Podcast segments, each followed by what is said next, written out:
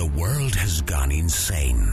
Cosplayers rule the conventions, gamers dominate the tabletop, and the internet. Sci fi subjugates the movies, and fantasy rules the bookstore with an iron fist. Only one group can bring order to this unruly mob a team of uber geeks, masters of the nerdly arts, trained for decades in the hobby shops and basements of the nation. Mobilized by the secret masters, they are the Department of Nerdly Affairs. Hi, all. Rob here. I apologize for the episode being a little late. I uh, unfortunately came down a little sick this week. You can probably hear it in my voice, and so I just wanted to uh, apologize for that. Also, I want to add a few notes for this episode. This show is a little different than what we tend to do on the DNA podcast. Usually, we're a more history and pop culture focused show, but Don and I both share a longtime fascination with the supernatural and have read about it quite a bit over the years in our own way. So when Don told me he knew a spiritual medium, I was all over the idea of getting her on the show to explore the unknown, and Mary was kind enough to join us for what turned out to be an amazing interview just before Christmas last year.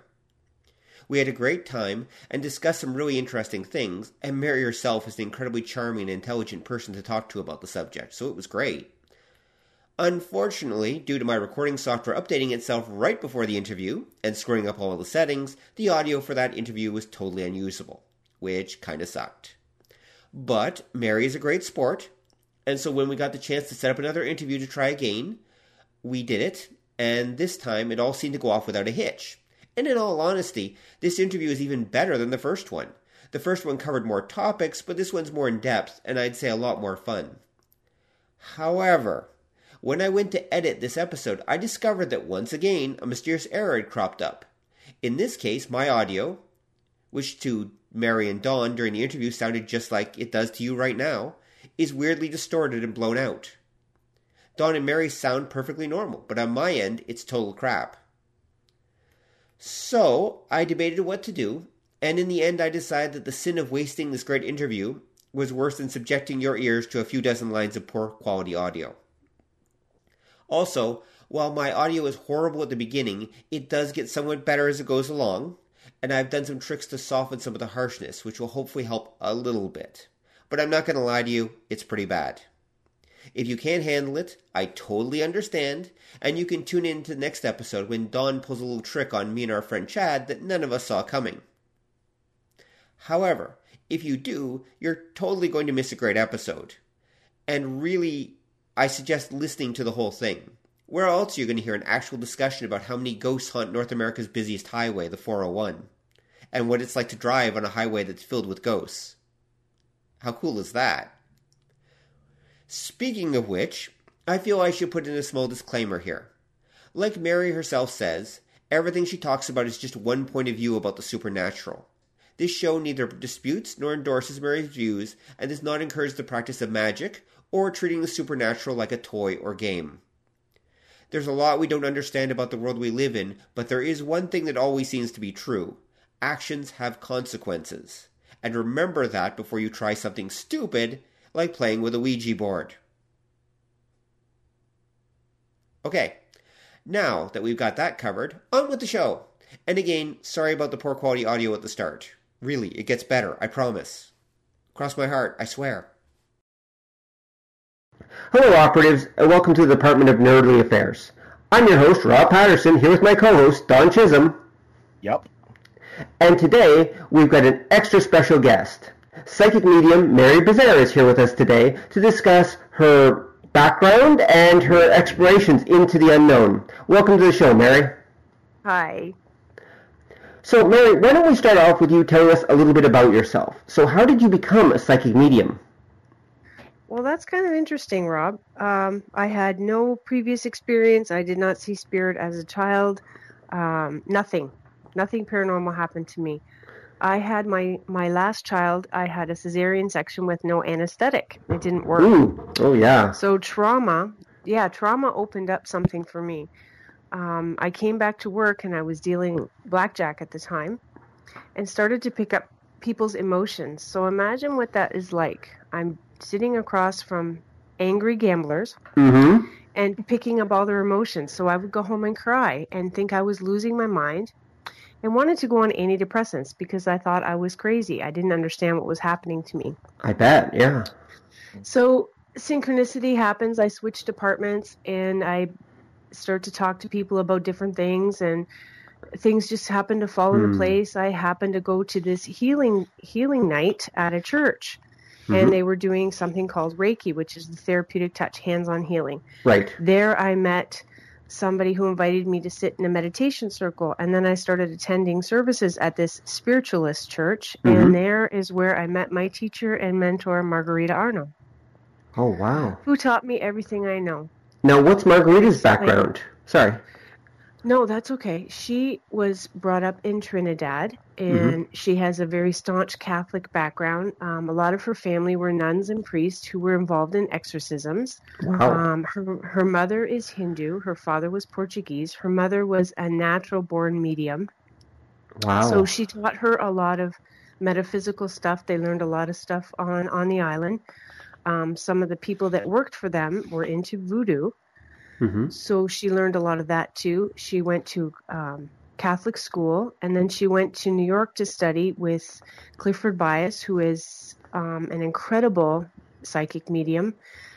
And she came over to to New York in, I believe, the 50s, late Mhm. 50s, maybe early 60s. I can't remember the date. Anyway, So you're saying she's not a young woman then? No, no, no. She's in her 80s. She's Right. in a nursing home. She's got dementia. She's in her 80s now. Mm. Um, I met her 18 years ago hmm after I had my my last child, and so she studied, th- and she also studied in England. She went to Arthur Findlay's College in England, so Hmm. she's g- got a huge metaphysical background. hmm So she took me under her wing, taught me pretty much everything I know, and I guess the rest is history. Okay. Wow. That, that's fantastic. well, it really is synchronicity that you met the right person you needed, needed at the right You time. know, they, that's what they say when the student is ready the teacher will come and it, and it all Hmm. kind of really fell into and i don't believe in coincidence it all kind of fell into a really weird pattern like it was really cool how it all happened Hmm. Hmm. That's fantastic. like dun dun dun you know Yeah. Okay, so okay, so let's continue your story then. So you're Mhm. you meet her and she's starting to help you understand your abilities or what your situation is. Uh, what happens next? she teaches me meditation Mm-hmm. um, i learned reiki i learned that that opened up a lot of psychic ability too that getting into the hands-on healing opening up energy channels that that opened up some stuff for me too she taught me to read tarot um, No, hold, hold on a sec. to Sorry, just interrupt again. But when you're doing this at this stage, are you is your focus to try to get rid of this? Like you consider this like a burden that you're, or almost a not disease. Disease is the wrong word, but a curse that you're trying to get rid of, or No, Mm-mm, no at all. It was a wonderful gift once I understood what it was. Once I understood that Mhm. I'm not crazy and I'm not the only one. right? Once I understood how to turn it off at work, because that was really difficult. That was really, really to to be able to shut that down. Working in the building that I work in Mhm. with all those people, not only angry gamblers, there's angry staff. Oh, I believe that. So picking Don's giggling. Picking up that energy too, it sucks the life out of you.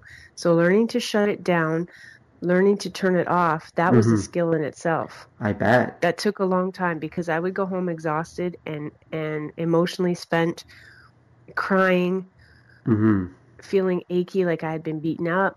And I had to learn to shut that down. And getting out of dealing, that was one of the best things I ever did because I, it was not conducive with my personality. Just to note, folks, she's talking about dealing cards, not dealing drugs. Yeah, blackjack and poker, blackjack and poker. That's Like, it. so Mhm. yes, I can see not dealing with people under those circumstances would make a big Mhm. deal. Um, although, wouldn't you be able to tell when people are cheating? You know what? I don't know. I never. I'm. I don't know. I never came across that. I never had anybody really cheat at my table. Not that I was aware of. Hmm. Okay. Well, if they're really good, you wouldn't be aware of it, I guess. That's a really good question. No, I just. I think I was just so bombarded by Hmm. anger, and I just kind of shut down. I didn't Right. want to know. I didn't want to see. I just uh, make it stop, make it stop. Right. Now, I how did didn't understand it. now how did this affect your family life? Like you're married, I assume. Yes, well, that's a really interesting story because at first I didn't go to my husband with what was happening to me. I kept it quiet because I thought I was crazy and he would think Mm. I was nuts. Right. And so it took me a long time to be able to explain to him what was happening to me. And then once he saw I got control of it, I got better at it, I got to be able to, not to use it, but okay, yes, to use it to my advantage. hmm it he said it made him feel like I appreciated him more. It made him feel Huh. like I treated him like he was more important. I see. Well, so that was really cool. Hmm. So I don't understand how that worked, but he said whatever the change came over me, he felt more important. Hmm. That may be because when you, of course, you were first experiencing this, you would become very self-focused and withdrawn. That happens with many Yes. people who experience Yes. like mental illnesses, and Mhm. and they literally shut themselves off from the world because they're so busy dealing with their inner pain that they don't. Absolutely. Yeah, and so what may have happened is you withdrew and then you've come out again, and now maybe you're also more empathetic. Maybe you actually do understand him more. And yeah, yeah. Hmm. And he sees maybe he sees me helping a lot of people and and Hmm. that makes him proud. You know, there's That other too. things too. Yeah, that, that's good. So he is supportive then Mhm. of what you do. Very supportive. Yeah, he created this room that I have that I do my readings in. Mhm. He's very very supportive of all that I do. Right. And how about your children then? How do they feel about this?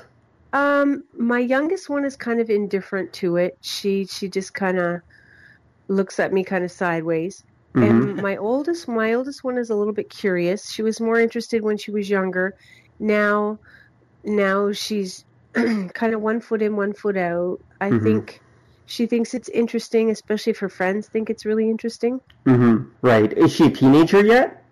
My my one is 25 and my one is 19. Oh, okay. So yeah, they're both Yeah. beyond being teenagers. So Yeah. they're- yeah, they're at the point where they can understand. Sorry, Don. Go. hmm I was gonna say, well, there's a question too. Uh, has any of them ever shown any aptitude Mm. for this sort of thing? Well, my oldest daughter Jessica has her first degree in Reiki, so Okay. she can do healing. And my youngest daughter Catherine, she had a natural ability as a child.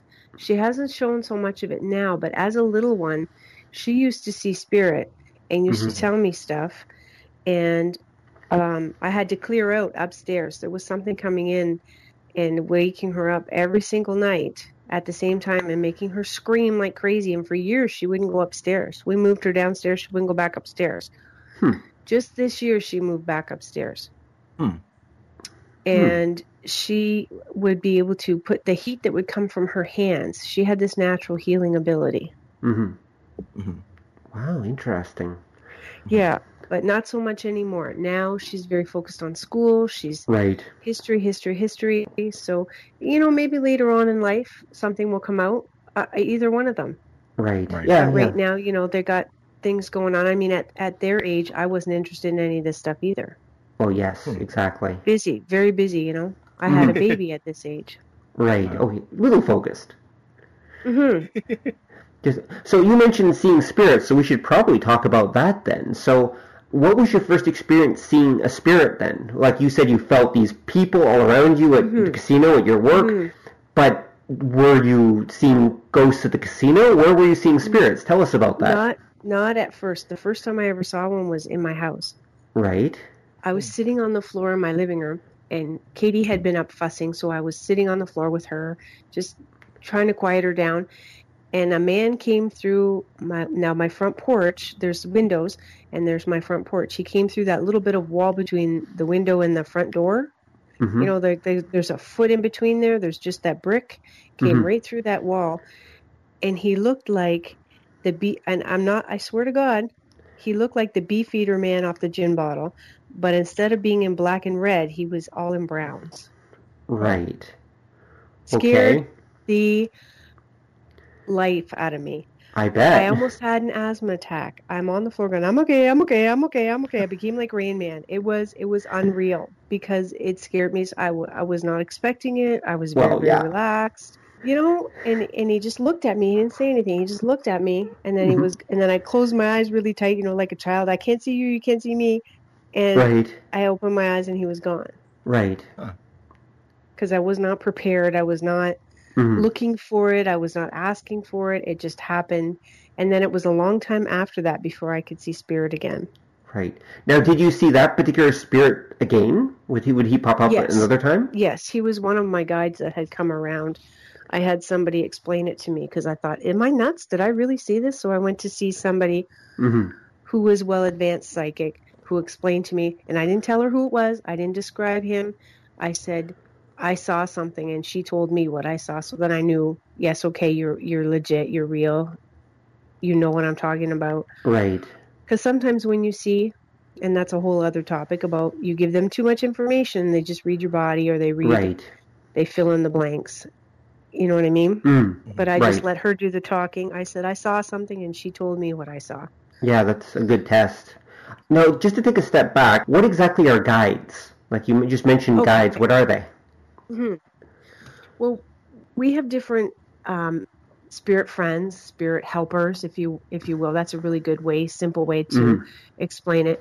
And they come in and they learn and grow with us. As we have a learning process, they also have a learning process. Now, some of them are with you for a whole life. hmm Some of them are with you for just a short period.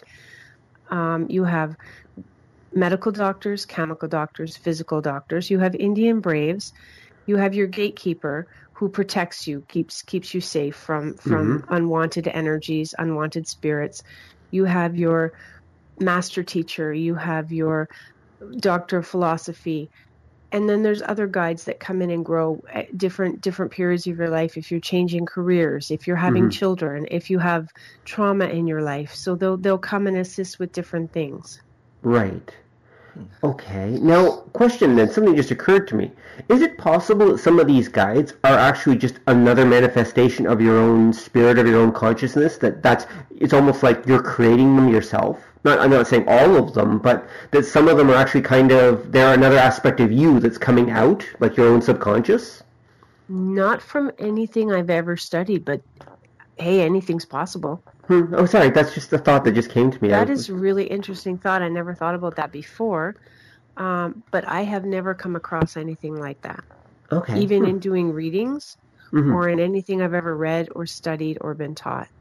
because it just seems to me odd to me that you know these supposedly we'll call them sentient or self-aware b ghosts would just spend their time hanging around you know teaching people and helping other you know mortals so to speak. Now maybe that's the way the system works. I don't know. But it just occurred to me that it would make more sense this is just me being logical i'm sorry Yeah, that if no. if the um it would ma- it would make more sense if what we're, you're really looking at is different aspects of your own consciousness your own spirit or maybe even past lives. So they're every they are connected to you. They are a part of you and so you're you're manifesting them and this is just simply a way to interact with aspects of yourself or your spirit or your consciousness or whatever That's a really good question. I'm going to have to uh, investigate that. But sorry that's that's just a no, thought that i that's had really, really, really interesting. Real, I, and when you say that, my mind automatically goes to doppelganger, which is Mm. uh, which which is another part of like like seeing yourself double or a ghost of yourself Mhm. or another energy of yourself.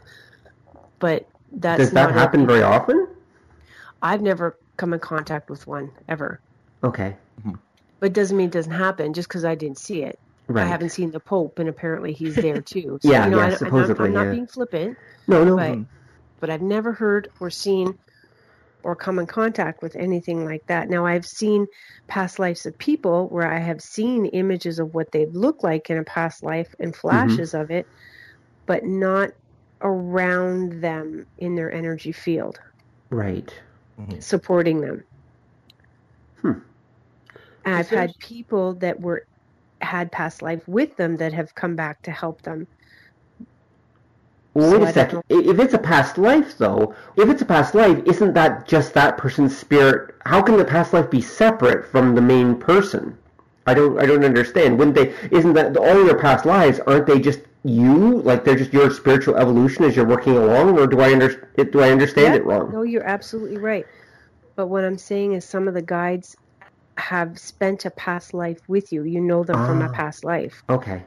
Okay, I they're see friends from past lives. Okay, Yeah. I got it. Yeah, Yeah. okay. Yeah. That makes sense. Sorry, Don, I keep Mhm. interrupting you. Please go. Go ahead. Oh, I was going to say, um, oh, there's a couple things. One of the the, Let's the backtrack. Go ahead. what one of the uh, the theories, and and you can uh, hopefully elucidate on this a little bit, is when you mention spirits, people automatically think you're talking about like a ghost or the spirit of the dead. But there's also um the the common term I've seen for them would be um what's called an elemental, hmm which some cultures would refer to that like a like a, a demon or like like a like a like a woodland spirit if you go to the Mhm. more nativist animist and Mhm. it's it's possible if if you've got um i would think a guide it could be either of those and and what i've heard too is that say uh, the elementals the the natural occurring spirits a lot of times they're affected by the the the people by the wills by like the minds around them that that shapes them to a degree and that affects them to a degree mm-hmm Yeah, That- I've read stuff about that too.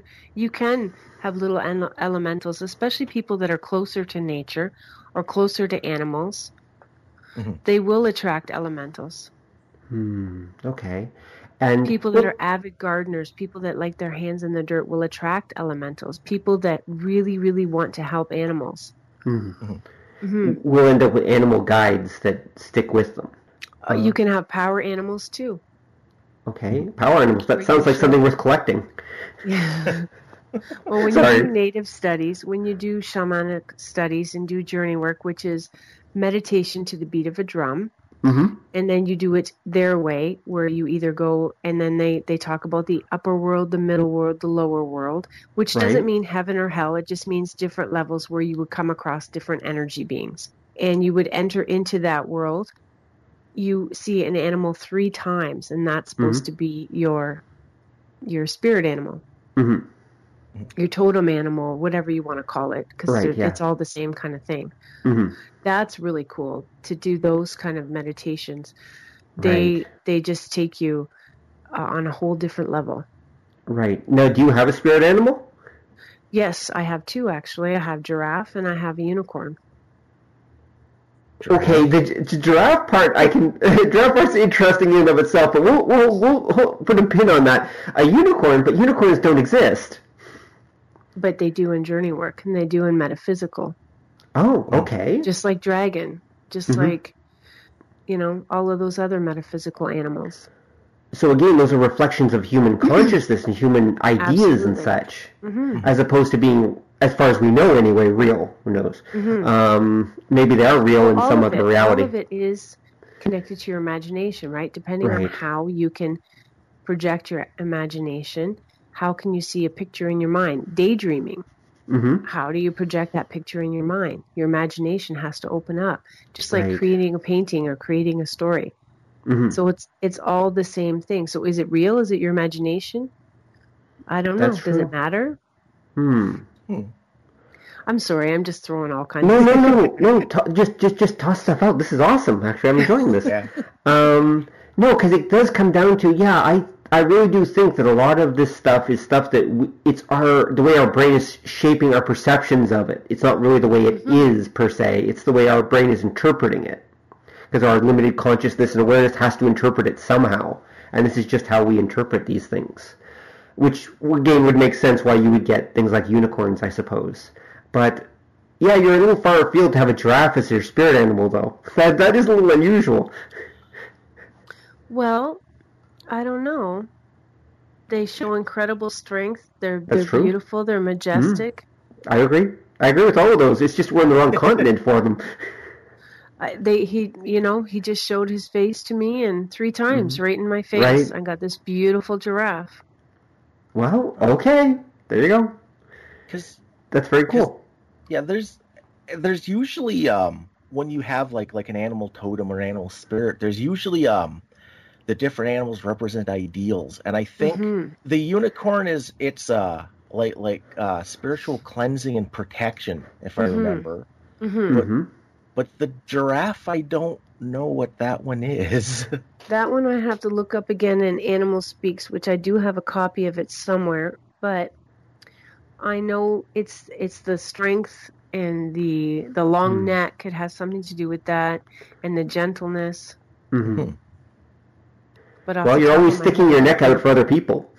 You know, I do a lot. So there we go. Maybe it's more literal than metaphorical. And that and that's true. And then they have issues with their neck and with their spine. Mm. And uh, I have four herniated discs, so go figure Ooh. that, right? Ooh, yeah. yeah. I've had that experience. Not fun. No, no. But they're really beautiful, beautiful, wonderful creatures. And I'm glad to have them around me. I bet.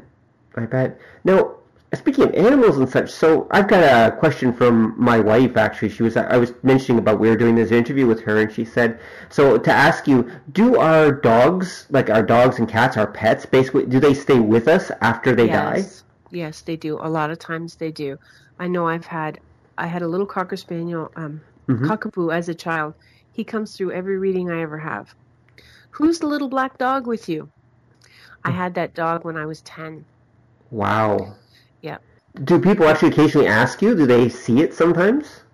Sometimes when I um yeah, when I have readings, but sometimes when I read people, I'll Mhm. do something called the flame card, Okay. which is they hold a little recipe, you know, the little plain recipe cards you get at the dollar store. Right. Yeah. I have them hold it between their hands and then I burn it over a candle flame Mhm. and images come up. Really, really cool. Really, really cool because it moves. I can watch it move in, in images form. And a lot of times pets will come through. Mhm. I'll actually be able to describe what kind of dog it was, what kind of cat it was. Or one time when I was working with um, one of my, my people from hospice, because I volunteer people with end of life, I do energy work Mhm. with them, Reiki. Mhm. I had the cat come. The man had a cat. Um, I don't know how many years ago, but the, I described what the cat looked like. The cat was right under my nose, and I had an allergic reaction. Wow. Yes, yeah, I had hives and everything from a spirit cat. That shouldn't be possible, but okay, sure, why not? I'm, t- you know, they watched it happen, and all of a sudden I was congested, and I started Mhm. getting hives because this cat was rubbing itself in my face. Even on the other side, cats are You still know- dicks. And and I, I love animals. I'm just deathly allergic to cats, so I don't have cats. I have a dog. Right. And this cat was all over me. He's like, "Oh my god, are you okay?" And it came up my neck, and Mhm. I, it looked like somebody had beaten me. I had red blotches all over my neck, all over my face. I had to take an antihistamine. Yeah. Hmm. So it was a really strong, strong presence. That's very odd. Okay. It's kind of it's cool, you know, Yeah. but you know, you kitty cat go away. Right. Yeah, exactly. Wow. Hmm. Huh. Yeah, I've had lots of animals come through. I bet you have. Well, so are It's so really, then it's really interesting. hmm, I, yeah, it is. So then our pets really do like maybe not always, but they often just stay with us and Mm-hmm. while, while we're going although there's an interesting question. When pets pass on, is it is that again part of the whole spiritual evolution thing? They will eventually be reborn themselves as other creatures or whatever? How does that work? Well, What from you know? what I've read, Hmm. from what I've read, usually they wait for you on the Rainbow Bridge, Okay. which is a place where you you meet your your loved ones and your your pets and your animals. And it usually takes, from what I've read, and I, you know, just because I say it doesn't make it so, but just what I've studied, Mm. at least 250 years between each life cycle before you're reborn again. We have to wait 250 years to get reborn again? Yeah, you need that time, and, and their time, as opposed to our time, is a oh. flash in the pan. Oh, okay. So time is very is very different, Yeah, time moves at different side than- speeds. than we are. okay. very very different. So yes, they would wait for you, and yes, we do progress. So we've been everything. We've been mineral. We've been dirt. We've been we've we've had lifetimes as animals. We've had lifetimes as amoebas. We've had lifetimes as sand. As so we've been everything, from what I've studied. This sounds very Buddhist. Hmm. Or The- the- yeah, or Hindu. Yeah, exactly. Well, I have that kind of background. I mean, my teacher was, her mother was Hindu. So Right, if I have a little bit of that flavor, I've learned that too. And you know what? I don't believe one one religion has the the cornerstone on everything. I right. think they all have something really good to offer, and if you take the best and, and brightest of each each thing Mhm. and and grow with that, I think that's awesome. So then you don't have a religion, you have a a spirituality. a spiritual outlook, or yeah, yeah, that, that Yeah. sounds beautiful. rather than stick to all the heavy dogma and the rules and regulations. Hmm. Keep it simple, just be nice. Right. Now, since you do some end of life work at the hospice, have you Mhm. actually been there when people have passed on? Mm-hmm. Yep. So, so did you see anything when that happened? Like, do you see like, I've I saw a mist. It's it's the most cool thing. relatively sometimes- speaking? Yeah. Some well, yeah, yeah. I- I mean, it's it's it's it's kind of like being there when they're born too. It's kind of a um, a privilege. You can see very very faintly a mist comes from either their solar plexus or from their forehead. Now I've never seen it come from the forehead yet. I've only seen it come from the the solar plexus, which is just Right. above the belly button, Right, the yes. energy where you feel fight or flight Mhm. right there. So I've seen it, and I've only been there twice, and and I've seen it there. But I do have a friend who's a nurse who sits in Mhm. meditation and stuff with me, and she has seen lots of it. So I Mm. have only seen it twice myself, but she has seen she has seen lots more. But I've been there a lot when they're very very close to death Mm. and I have been there um, several hours before they die, and I have seen um, loved ones come, and I've been Oh, able okay. to describe because I'm watching their eyes, Mhm. and, and then I can see in the corner who they're looking at, Right. and they recognize them, and I'll say, "There's a lady right there," blah blah blah blah blah, and yes, yes, yes, and it's really cool to watch them look around and see the peace that comes over their face because going into the unknown is very very scary. Yes. but you get a little bit of comfort knowing that they can see somebody coming for them that they're not alone. Right. so you don't ever go alone. And you know that's everybody's belief system. It's just what i have seen. So again take it with a grain of salt. I'm not Hmm. trying to be preachy Right. No, but i hear Don giggling i hear you giggling back there But you know, okay. So sorry to continue my line of questioning then, but so, but is it just their loved ones that come for them? Like, is there such a thing as like the spirit of death, so to speak, or other spirits that come for the people who are dying, or is it just their i've loved ones? I've never experienced a spirit of death per se but i Mm. have seen loved ones come in my own experience. that's good. Okay, I can work with that. That sounds good. Yeah, because there's But I'm, I don't know if there's a spirit of death. I've never seen it, but there could be. Mm. But I wouldn't think it's scary like the Grim Reaper. I would think it's more a gentle, kind of like you ever seen that program Touched by an Angel? Hmm. And the angel of death, Andrew, he was very sweet and very gentle. Right. That's yeah. what I picture. Right. Hmm. Something very gentle and sweet. But then again, it depends on your belief system Yes. because your imagination comes into factor. If Yeah. you believe you are going to hell, then you are going to experience hell. Um, I just watched my stepfather pass away in in um, August, Oh, okay. Sorry. and thank you. And he was very very afraid. Hmm. Now he lived a Hmm. very hard life. Blah blah blah. Sidebar. Anyway, he was raised staunch Catholic, so he thought he was going to go to hell for the things that he did, and we Mhm. had to keep telling him, "Let go. You're not going to hell. You're not going to suffer. You've been forgiven. Everything's okay." Because he was, you could see it. He was afraid. He was afraid, and then he would be looking around, and you could see he was looking around. And I was sitting with my sisters, and I'm like, "Put your hand over him and feel." And they actually got to experience the energies of beings around him. You could actually Mhm. feel it. Tangibly put your hand near Hmm. and feel the difference in the I know it sounds crazy, but we did and they got to be a part of that Right. while he was dying, but to experience that, you know, you feel fear so you're going to experience what you think you're going to experience Right. because you create it. You create it in your mind because you don't just die. You're a ball of energy. You just change. So you leave your body behind, but you're still you. So if you Mhm. were a jerk in life, you're going to be a jerk in death. So Right. there's no hope, Don. There's no hope. They're all coming to find you. I'm okay with that. Bring them on. Yeah. Yep. But that, but that goes um what you were saying, what Rob was getting at. I know that there's um a lot of Eastern religions that Mhm. there there's this idea that the afterlife is a bureaucracy because I've I've heard stories and read reports of uh, people have had near death experiences and they get to the other side and there's like a bureaucrat waiting for them and then they get shuffled with it it's it's just like going to the DMV here kind of thing. Mm-hmm. Mm. Join the line. Yeah. Yeah. In the West, we call it purgatory. We don't picture it like a giant line, but I've I've heard reports from from others that that's what happens. And then the guy gets to the end of the line. He's like, "You're not supposed to be here," and he goes back. Never read anything about that. Right.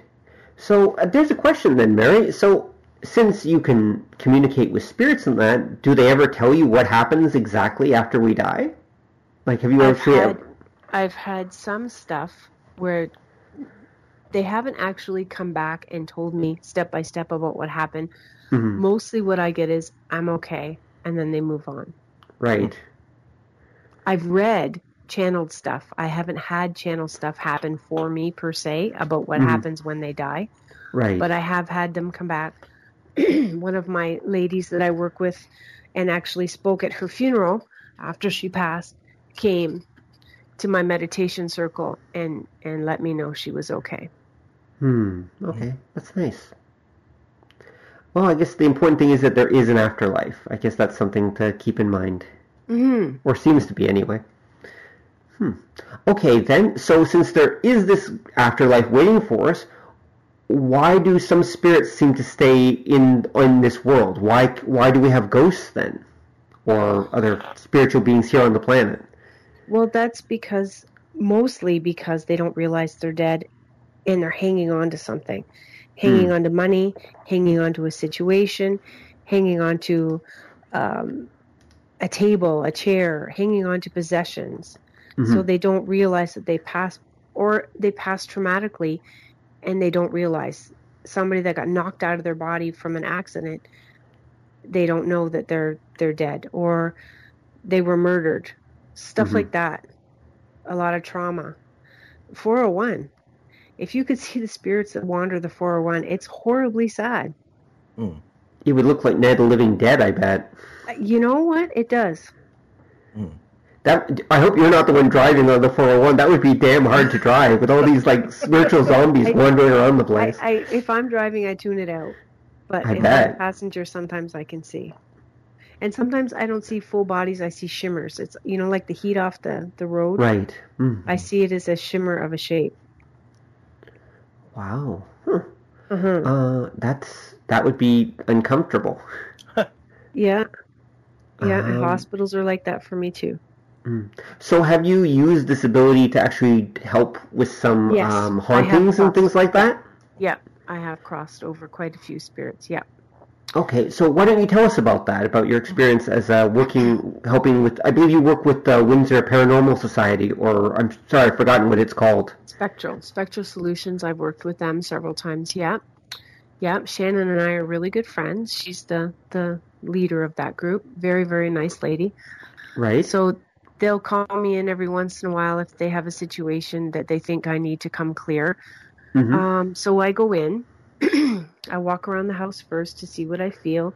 Go sit in the room where I think or I feel or sense the most energy.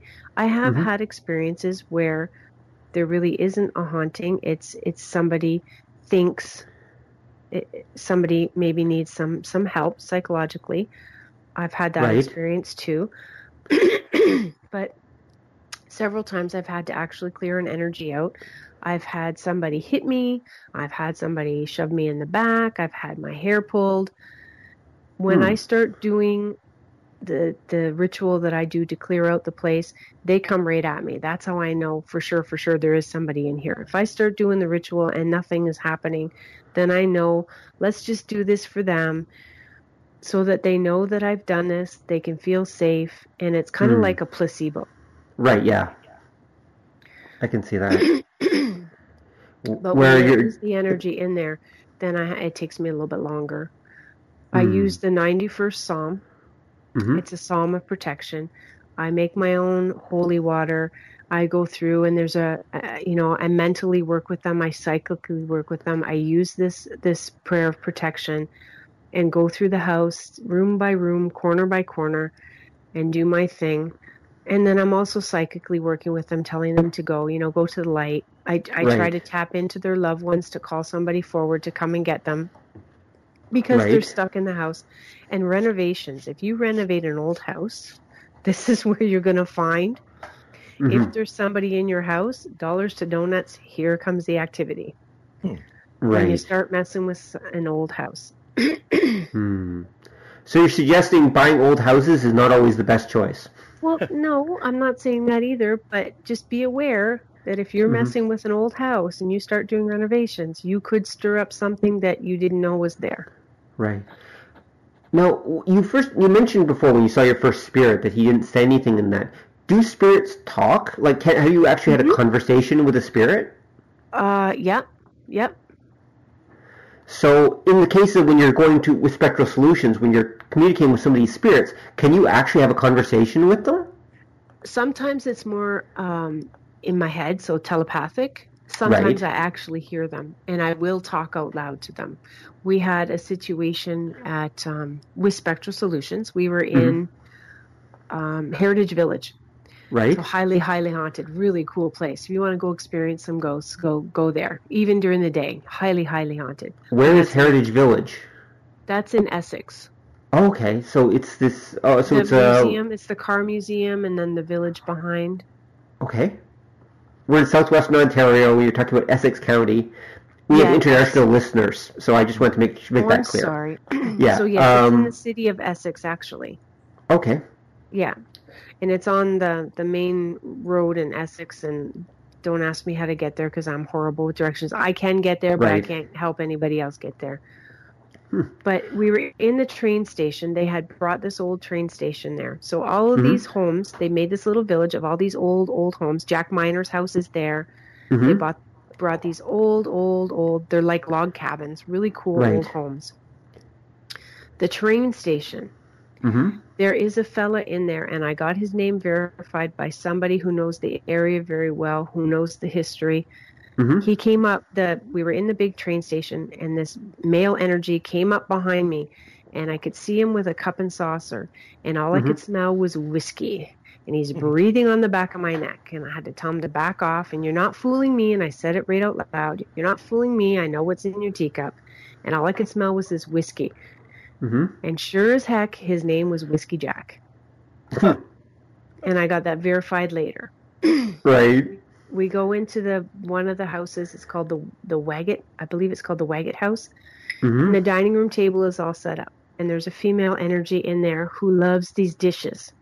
hmm You go anywhere near that table and, and you feel like somebody shoved you in the chest. You Hmm. have to ask permission to touch the dishes. Really? Yes. Wow. Yeah. She makes all the cupboard doors open and close. hmm It is so cool. So, so yeah, cool. that is. Now, but you keep mentioning male and female energy. What, does our gender stay with us after we die?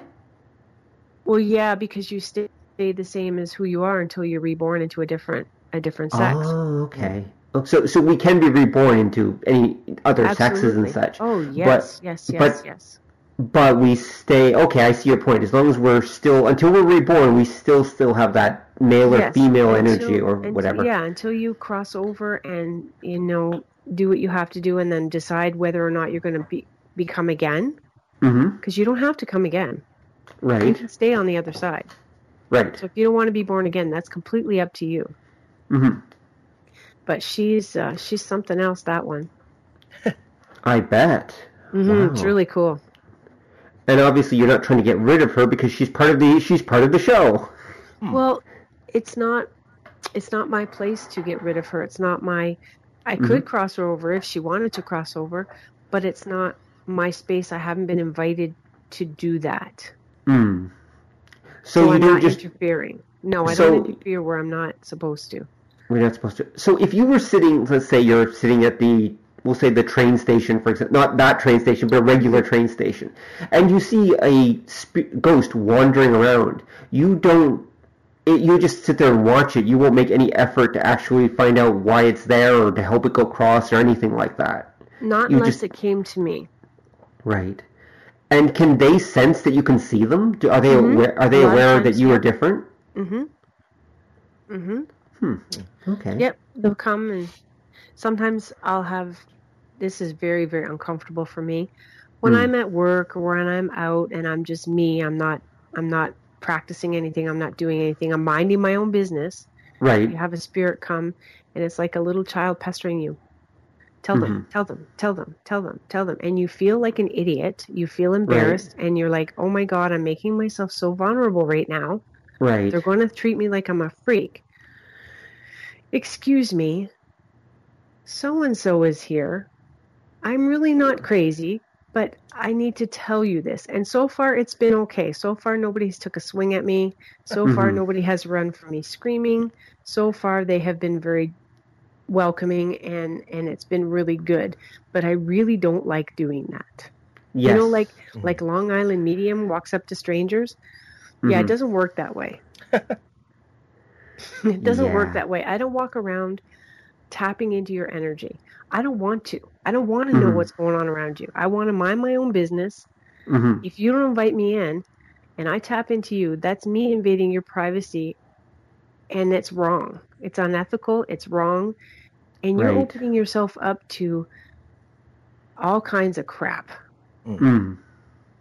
bad karma, whatever you want to call it. I'm mind my own business. I shut it down. I'm at work. I'm shutting it down.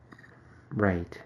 So if something comes through, then I know it's something really, really strong, and somebody needs to hear it. I really don't like doing it. Right. Hmm. Now, speaking of bad stuff and that, have you actually ever encountered demons? Like, like your actual, we'll call it evil? Um, only the one one experience I had in Boston, and I cannot find the picture. I'm gonna have to ask Shannon again for that Mhm. picture. It was her and I. We went to Boston. Mm-hmm. Uh, for Halloween, of course, we went to Salem. We went to, Mhm. you know, this is my kind of trip, right? Lizzie Borden's house. Right. Mhm. So that's my that's my Halloween fun. So we go to Boston and we're in the oldest cemetery in Boston, and it's it's not Devil's Night, but it's the night before Devil's Night. It's Mhm. pouring down rain. She took a picture and she caught something, and I guess I was I was pacing and wringing my Mhm. hands, and she said, "What's the matter with you?" And I said, "I don't know, but I don't like it in here. I Mhm. want to go. I don't want I don't want to be here. I'm uncomfortable." Mhm. And we looked at her pictures later, and I was really glad it wasn't on my camera because Mhm. whatever it was, it was small and it was not human, and it was very, very weird looking. I'm not going to say it looked like a devil, but it was small and it, it wasn't human Mhm. and it was scary. And it was kind of like a, a shadowy figure, but it was little. It was little, maybe two feet high. Right. And I didn't like it. So I got to try and get that picture to Don. Right. Okay. Yeah. Please do. Because I Uh, had being- it, I had it a couple times and it's gone. It disappeared again. See, this is normal for me. It It keeps disappearing. It keeps disappearing. Yeah. Yeah. Okay. But you must have, like, if you're going to haunted houses, you must have encountered some, okay, maybe not evil spirits or demons, but spirits that are definitely not Oh, yes. happy. Yes, yes, angry spirits. Um, we were in the Harry Low house, Mhm. and we had a spirit tell us it wanted us to leave, hmm and it was we we were all quiet in a circle, and I had my my trumpet, which is a cylinder metal hmm tube, hmm and it and it looks like a cone, and spirit uses it um, to either speak to you or it moves it around, and you can see the ectoplasma, which is the smoky energy. It looks like smoke coming from the top of it. hmm and we had it in the circle of the, the center of our circle and we were asking do you want us to leave? And we all heard there was 20 of us down there heard definitively like like a, you know when a teenager's fed up with you? Yeah, and they yeah. have that long slow sigh? It was clear as a bell and i think they have it on recording. I think shannon has it on spectral's website. And we're like mm. okay we're out of here. You want us gone we're out of here. Okay so Totally we left Not like the movies. no no Okay, no, yeah. all. But we had a lot of interaction in that place. That place is really, really highly haunted. We had that Mhm. place for a few hours. We had incredible stuff happening with my dowsing rods and the pendulums. It was really, really interesting. Hmm. So But I've been how hit can? and Oh, sorry, pushed go. and shoved. Mhm. So you want to know about eh, negative energies? I'm sorry, we'll Yeah, circle yeah. back Go. to Yeah, that. please go. Yeah, yeah. I, clearing out a house. I had one of them pull my hair. I had sh- had him shove a man shove me in the back really really hard. Mhm. But I think that's the worst I've ever encountered. Oh Mhm. no! When I cleared out somebody's house, I had them. They uh, rattled dishes at me. That kind of unnerved me for half a 2nd Mhm. I was closing an energy. There was a Mhm. I don't know portal, whatever you want to call it, and a bad place, a bad energy vortex, and I needed to shut it down because it was sucking the life out of somebody. Right. And as I was getting it to close, it wasn't very happy with me and it rattled all the dishes in the china cabinet. And I'm really glad that the lady of, of the house had gone upstairs and didn't hear this Mhm. because it unnerved me. If it would have unnerved her and she would have reacted, I wouldn't have been able to shut it down the way I did because it would have fed off of her energy. And I just said, You stop that. You stop that right now. I'm not afraid of you. And it stopped and I shut it all down. Right. You mentioned a bad energy vortex. In my head, I'm picturing like a little bl- black hole and there's something like that. But what exactly is a I bad energy vortex? Well, again, renovating a house, Mhm. the house renovation opened up something and it was sucking the life very, very slowly out of this woman. Actually, it was my mother. It was my mother. So she had this Okay. energy Mhm. and she never told me about it. And I was never in the house long enough to to feel it. Right. And then she was getting more and more depressed, more and more depressed, more and more depressed. Well, Mhm. she went to see another psychic friend of mine who said, Why aren't you asking Mary to clear that out for you? And my mother was shocked that she knew about it. Mhm. So I went in and I shut it all down. And it was, it was a certain spot of her house Mhm. where when I did tap into it, okay, here we go. It was, it was making things move in her house. It, it, it was kind of like, you know, Point Pelee has those those lines, those energy lines yeah. where you can sit there, and Sedona has them too. Those energy you can feel. I don't know if it's you magnetic lines or whatever, but it was kind of like that. It was just a spot. It wasn't a ghost. Mhm. It was like like somebody had opened a door Mhm. and was sucking the life through this this this I don't know sinking hole or some kind of weird and it was a circle it, and Right. it looked like it looked like um psychically speaking it looked like a little little tornado a little a little whirlpool Mhm. and I had to close it up. I had to fill it with light and close it up. And I know it sounds very, very strange, but those dishes rattled at me, and for a half second, I Mhm. felt my stomach weird. And then it shut down. And then I shut it down. I made the dishes stop rattling, and I shut it down. I didn't show fear, Right.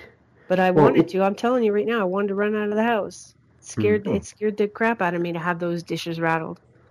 The Why would they all showing rattled at me? Yeah. Why would showing fear make any difference? I, I, I'm sorry because if it's not sentient, if it's not aware, if it's just a hole, sh- showing fear wouldn't affect it, would it? Uh, it would have given it energy. It would have given this energy, this negative sucking, life sucking energy, Okay. and it would have made it stronger.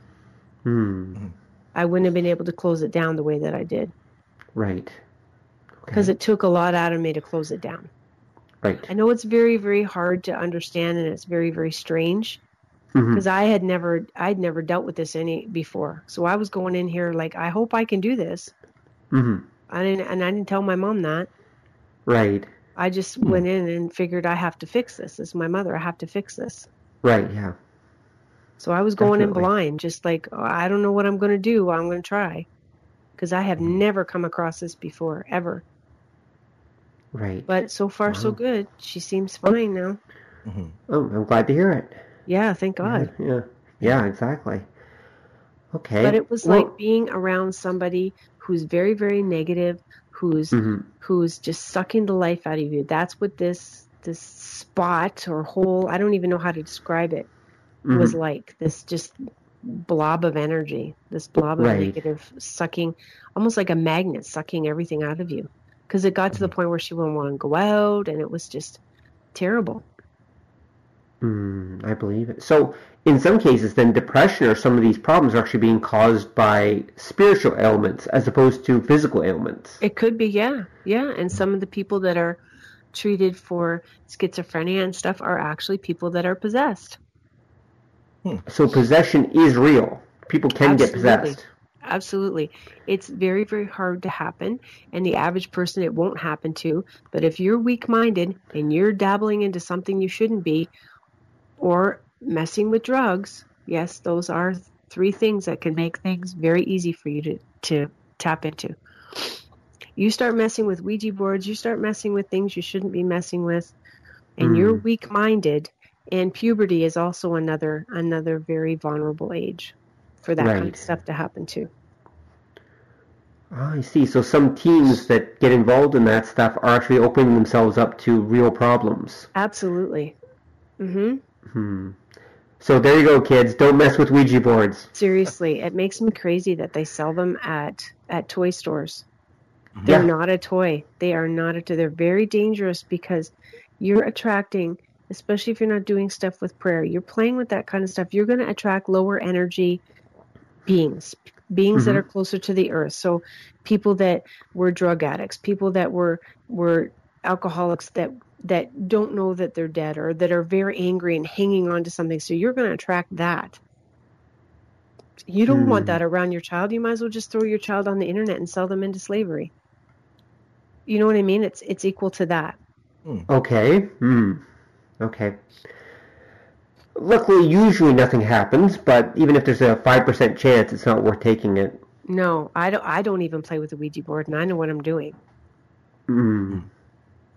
Really, Ouija boards can actually be that dangerous. Wow, I you had no don't idea. have you don't have the control. I have done seances, Mhm. but I have control over that. I control who comes in. Mhm. I control all of it when I do a seance. With a Ouija board, you can't control who you're talking to, and they can fake you out. Right. Hmm. Okay. I Well, don't trust. Scary. I don't play with any of that stuff. Now sort of kind of coming at this sideways um there's a theory talking about like a say a haunting and i'm i'm wondering what your take is that Mhm. some sometimes if you've got like say like a, a haunted area a haunted house what there there's a theory that it's not necessarily a consciousness that's haunting it but you get i i've seen the term an echo yeah. that it's it's it's just like um like a non-sentient emotion or a fragment of say the will of the person who is attached to that Mhm. it's sort of an idea so you so you would say that that's a that's a thing too Oh yeah, it is. Uh, residual, residual haunting is what they call that. hmm Mm-hmm. Yeah. So like even if you go to the concentration camps, there may not Mhm. be ghosts there, but that energy is there. You can feel it. That is what is similar to that. Right. So something horrible ha- happened there doesn't necessarily mean that the person that died there is still there. No, but that energy of what happened there. So you had a horrific murder, you had a horrific rape, you had something awful, ha- awful fire.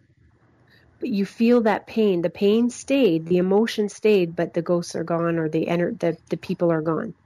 So yeah, you can have that too. Because I, I think this gets back to uh, what Rob was saying about say the the haunting like if something's there and somebody's say afraid that uh, what what what can happen is um, that energy like that emotion Oh, they Um, feed off it. Yeah it resonates, it builds, and I've also um, there's also theories that what can happen is a spiritual entity isn't necessarily um, they're not necessarily strong and powerful. So you might have say a haunting that's a weaker like a weaker spirit or this ambient energy that if there's a lot of fear, that fear kind of synchronizes and builds. Yep. Yeah, just Hmm. like the any kind of frenzy. Anytime you have that kind of energy frenzy, and I'll use Hitler for an example. Look at the momentum he gained with his charisma. It's the same kind of thing. Mhm. Any of that kind of energy, be it negative, be it positive, you build that up and you make everybody follow along and you can make people feel things that they they're not really even feeling. Hmm. Is is that where the whole like I know some evangelical churches they get to, to the whole speaking in tongues Oh my thing? God! Don't even get me started on that because if it was real, hmm then somebody in that congregation would speak that language and would be able to verify what you're saying. Mm. I'm sorry, but blah, blah, blah, blah, blah, blah, blah is not speaking in tongues. Forgive me, I don't mean to be flippant, Okay, sure. Go ahead. but it's if it were real, would Mhm. would you not have something to verify it by? Mhm. Why why would God have somebody be touched and nobody be able to understand what he's saying? Is It doesn't make any sense. But Unless no. God's a jerk. God could be a jerk. It doesn't What if God was sense. one of us? Mm. Yeah, there you go. Just a slob like one of us. Yeah, exactly. Um, I know that song too. That's hilarious. But does does it make any sense? Like if you have to use your common sense, and that's where people make me crazy because they don't use any common sense. Think just like saying that Jesus Christ is blonde and blue eyed. He was Mm. born in the Middle East. What do Middle Eastern people Yeah. look like? Mm, I don't know anybody who's blonde and blue eyed. Mm. Born in, in Jerusalem There, there's or also, Bethlehem or in the Middle East. How could he be blonde and blue eyed? Well, he's the Not- son of God. Yeah. No, come on. okay. I'm I'm sorry. I'm just not buying it. Mm. Well, there, there is Yeah. though. Um, if I can play non-devil's advocate, I guess. Yeah.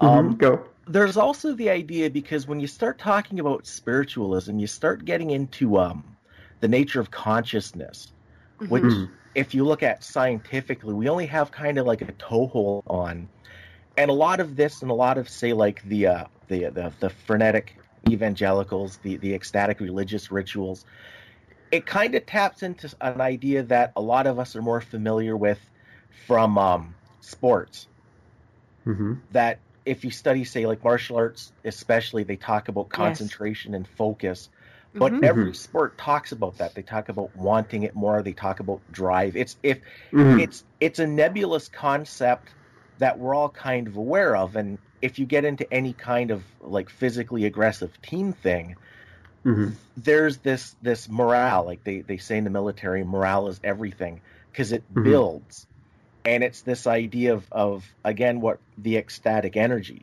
which Mhm. Mhm. you could argue that when you when you get somebody at, at, at like a, a revival that i think it's glossolalia glo- the speaking in tongues that Mhm. what's happening is they've tapped into this this this energy except it's not directed and it comes out as babbling because essentially for a little bit that much energy breaks the circuit and breaks their brain Hmm. Okay, I'll give you that much. But if it Yeah. was real and it was really directed by God, Hmm. somebody would be able to understand what that person was saying.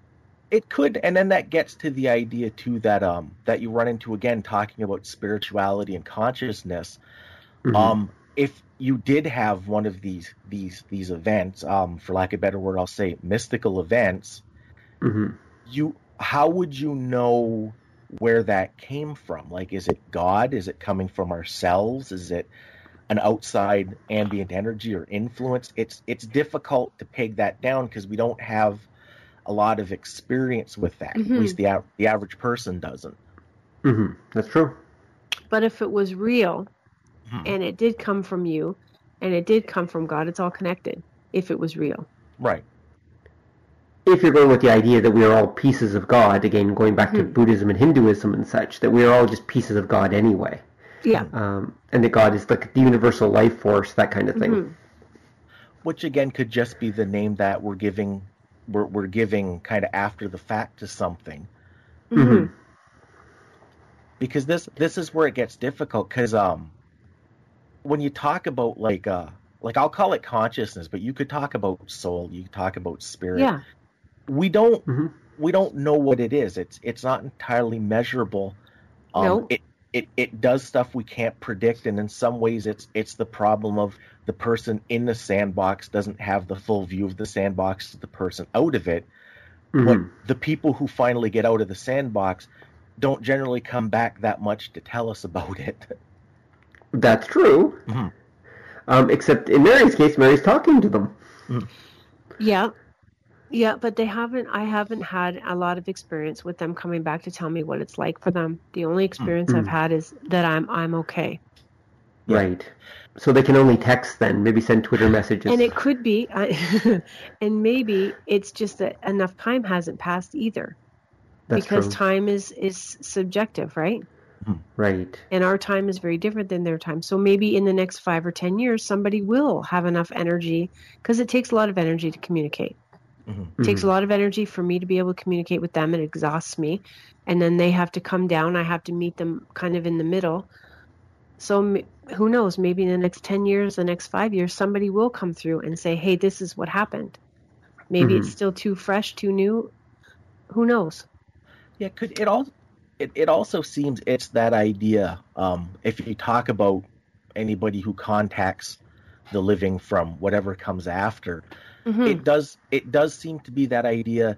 There has to be unfinished business. There has that that makes that connection. Because even saying yes. just tell them I'll, I'm all right, that's that connection. That has nothing to do with with the other side. That seems more like wrapping up loose ends here. hmm Mhm, That's true. Yeah. They just send back, yeah, everything's okay, and then they, but they won't tell us what it's like over there. Or they can't. Or they can't. Yeah, they can't. they need that Yeah. corporeal connection. They need that something that keeps that little bit of will trapped Mhm. in in the uh, the physical world, as it were. Maybe. Right. But there are books out there that have channeled what happens when you die. Okay. I just have not had the firsthand experience of having one of them tell me. I haven't had a Mhm. chance to channel any of that yet, but I've read about it. Other mediums that have have maybe dedicated more time, Mhm. um, more more years. I I don't know. Maybe I'm just not ready yet. Maybe I'm not strong Right. enough yet. Who knows? It's not an exact science, and I don't Yeah. I don't have a definitive answer for you. Yeah. Right. Now, would you want to? Like, I, Absolutely. that sounds. Oh my God, absolutely, absolutely. Because I meditate in in what's called a cabinet. It's a little closet covered covered with a blanket, so that I just sit in a chair, raising a lot of energy. And underneath my chair, I have a basket with Mhm. one of the recipe cards, pencils and pens, so that if Mhm. somebody wants to write to me while I meditate, they can Mhm. write to me, and it's covered with black velvet. And then my trumpet is beside me on the floor. Now I've had the trumpet move hmm around on the floor. I've heard it move, but I haven't had it lift up for me for them to talk to me yet.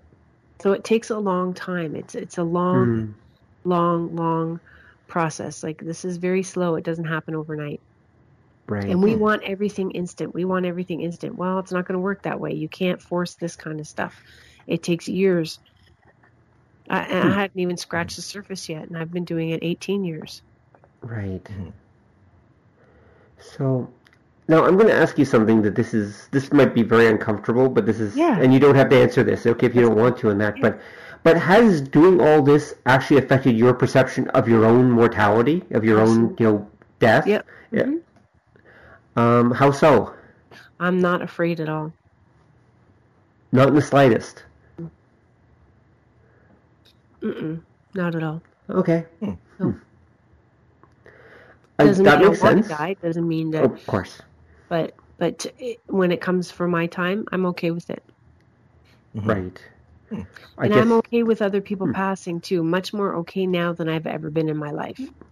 I don't Right. find it as sad. Yeah, I'm going to miss being able to talk to them face to face, but I know that if Hmm. I really want to communicate with them, all I have to do is think about them. Right. Hmm. That makes sense. Um, and yeah, I can see where knowing or being aware that there's an afterlife would make things much more comfortable. I mean, but at the, but at the same time, I mean, you know, we miss a friend when they move away or something like that. We know they're still out there, Yeah. but that we still we, we still feel that sense of loss. Yeah. Absolutely, and that's normal. That's human. Yeah, yeah, exactly. Hmm. Hmm. All right, so um, going back then, sorry to jump around a little bit, No, but that's going back then to um, the idea of let's say some one of our listeners is just is renovating their new antique house that they bought, and there's some weird stuff going on in said antique house. Besides contacting maybe a local uh, psychic research group or whatever that is there anything they can do to protect themselves or to clean the house themselves Absolutely. Sage is always a really good idea. Before you do renovations, as Mhm. soon as you move into the house, first to begin, have it blessed. Mhm. Have Right, it blessed okay. by somebody because then you'll know right off the hop if there's something that comes out. Use Hmm. sage, sage your whole house. It's Right. it's a good cleaning. It's it's antiseptic anyways, so it's good physically for you. It's also good metaphysically for you. Go Are we talking house. sprinkling it around or this, what? The seed, this uh, sage sticks, you burn them. Right. Okay. You burn it over a plate and just walk around with it because you don't want the ashes to start a fire. So just hold a plate. Right. Yeah. You can buy these sage sticks at any um, metaphysical stores. They're really, really com- you can order them online. There's lots of places that sell them. They're very inexpensive. I think it's three bucks, but it's Mhm. it's good. It just cleans the house out metaphysically and physically, and then you can surround your house with white light. You can do your own prayer work depending on what you believe in, and talk to whatever energy. If you feel like there's an energy in your house, talk to your energy. Have contact with it. I know it sounds Mhm. silly, but make friends. Right. Explain what you're going to do. Tell them how much you. If you feel like there's somebody in your home, explain Mhm. to them what you're going to do. I know it sounds silly. Tell them you want to make the house beautiful, that you appreciate the house, that you Mhm. love the house, but you just want to make some adjustments. And and do it in a sense of peace and love. Mhm. You may find Right. it's a lot better that way. Hmm, And if right. you still find things are bad, then you're going to have to call somebody to come clear it out. Hmm. But if you do things very respectfully, just like when I go into a home I'm going to investigate, Mhm. before I step in, I introduce, and I'm doing this all in my, you know, telepathically. I introduce myself. I come in humbly. I come in respectfully. I don't just tromp around and, and be disrespectful. I come in very respectfully because that way there you set a rapport. Mhm. So even if this is somebody who's very angry, they kind of take a step back to go, oh, okay, you're not coming in here to be raging bull. Let's see what's going on. So they might not attack me so quickly. Mhm. It's just it's just a good report. Just it's like dealing with with a bully. It's like dealing with people. Like they're still people. They're still that person. So how do you deal with somebody? You be respectful. You don't just come in pounding your chest. You know what I mean? So you're Mhm. you're introducing yourself to a stranger. Hello, my name is blah blah blah. I'm here. Blah blah blah. Hmm. It it works for me. Right. Okay. Well, yeah, I can see that. Um, and you would want to be respectful towards them. Um, Yeah, Positive energy. still- That's what it's all about. Yeah, there's still energies. There's still they still feel things. They still sense things. They still know things. Just because they don't have a physical body, they could still hurt you. Mm. They can th- if they've they've raised enough kinetic energy, they can throw things at you. They can move things, you know, depending on their Mm. level. So you need to be respectful, just like dealing with a bully. A bully could take a swing at you. You need to be respectful and just kind of wait and watch. Right. because it's interesting too um when you when you talk about stuff like that if i can play uh i guess this time Mhm. around it's the uh, the devil is imaginaries act uh, advocate here it's also the idea that you'll get from uh from a lot of philosophies that that sort of thing um even if you don't believe in in a spirit as an entity when you move into a new space you do something like that you do a cleansing ritual and it purifies you and syncs Mhm. you up with with the space like that's um Yeah. people know about say Mhm. uh like a, a feng shui Yep. hmm is something people are familiar with because that that was a uh, a pretty popular thing a bit ago. But it's it's also that idea of synchronizing the environment to yourself, even even if you don't believe there's a sentience there, hmm That's a really good idea. because that even gets to uh, say uh, cognitive psychology. Mhm. This idea of, of of if you don't believe in the spiritual at all, it's the idea of something that synchronizes you with your environment. It makes you comfortable. It it it, it establishes in your mind that sense. I don't necessarily want to say of dominance, but of of pertinence, Yes. hmm like staking claim to your environment. hmm Without being aggressive and and strong, Mhm. but you're being uh, for you're being forceful without being aggressive. hmm Yeah. You're, you're without dominating the yes, environment. without being aggressive. Right. It's a gentle, gentle setting yourself into it. Exactly. Kind of like putting Bad your toe, house, toe bad in house. water. Hmm. Yeah. Mhm. Without uh, jumping right into ice cold water. because that's the same thing too with um with even people who who don't go in for spirituality at all, you'll hear express the idea that it doesn't feel like a home until I put up my painting of whatever that Yes. Mm, mm. it's it's that that that cognitive set it's it's um, yes. it's it's it's uh I don't know how to explain it You're imprinting yourself on the house. yeah and imprinting environment. the house on yourself Yeah. hmm depending on whether you subscribe to the spiritual the psychic or the strictly psychological theory of that sort of thing Right, you're Mhm. synchronizing yourself with it. You're Mhm. basically, yeah. So, okay, I can see that. Hmm. Uh, wh- Whatever it is, you know, you in the house basically. The house has energy. It has the energy, presumably, of the builders and the people that might have lived there before and everything. And you have to basically mesh yourself with it and come make yourself in tune with it. Yeah. And um, actually, there's that leads to an interesting question, Mary. So, do objects also come with spirits or energy attached to them? They can. Yeah. Absolutely. You be careful from buying things at an antique store. That's what I was just going to say. So, isn't isn't the great Canadian tradition of garage sailing? Isn't that something that's actually a little bit on the dangerous side? Then, You you got to be careful with what you pick up. Make sure you touch it really well before you buy it because you don't know what you're bringing into your house. You could bring anything. I had to clear a house out for that. One of the ladies brought something back from Toronto. mm-hmm. I don't know It's what from it was. Toronto, yeah. Spirit energy that she brought back. We had to clear the whole house. Wow. Okay. Yep, from a little mask she bought. She bought um, from a little shop. I don't know. It was a little African mask or something. She brought it back, and whoa, things started moving in her house. And oh yeah, we had to go clear that out. Wow. Sounds like a horror movie. Yeah, yeah. So be careful. Be careful what you bring in your house. yeah ne- Hmm. never buy creepy old dolls Yeah. yeah. Uh huh. yeah. Never buy creepy old dolls. Stay away Um, from Raggedy Ann dolls because you know oh it wasn't the China doll. It's really a Raggedy Ann doll. yeah Did you see the real Annabelle? No, we um we read the the book. I don't know if Rob remembers this, but uh Towers, a friend of ours, had the Mhm. book and we all had a turn reading it and yeah, that Raggedy Ann doll thing that the movie doesn't do it, I guess, injustice. No, So no, it the real stuff. Can that you can you be more clear? You better tell our audience what you're talking about. the the movie Annabelle with uh, Lorraine Warren. hmm Lorraine Warren is an incredible, incredible medium psy- uh, psych, psychic, and she was a demon, demonologist. So she Right. has done incredible things. Now her husband's name was um, Ed. He's passed Mhm. away since then, but the movie The Conjuring is based on them too. hmm So that's their Okay. work early on.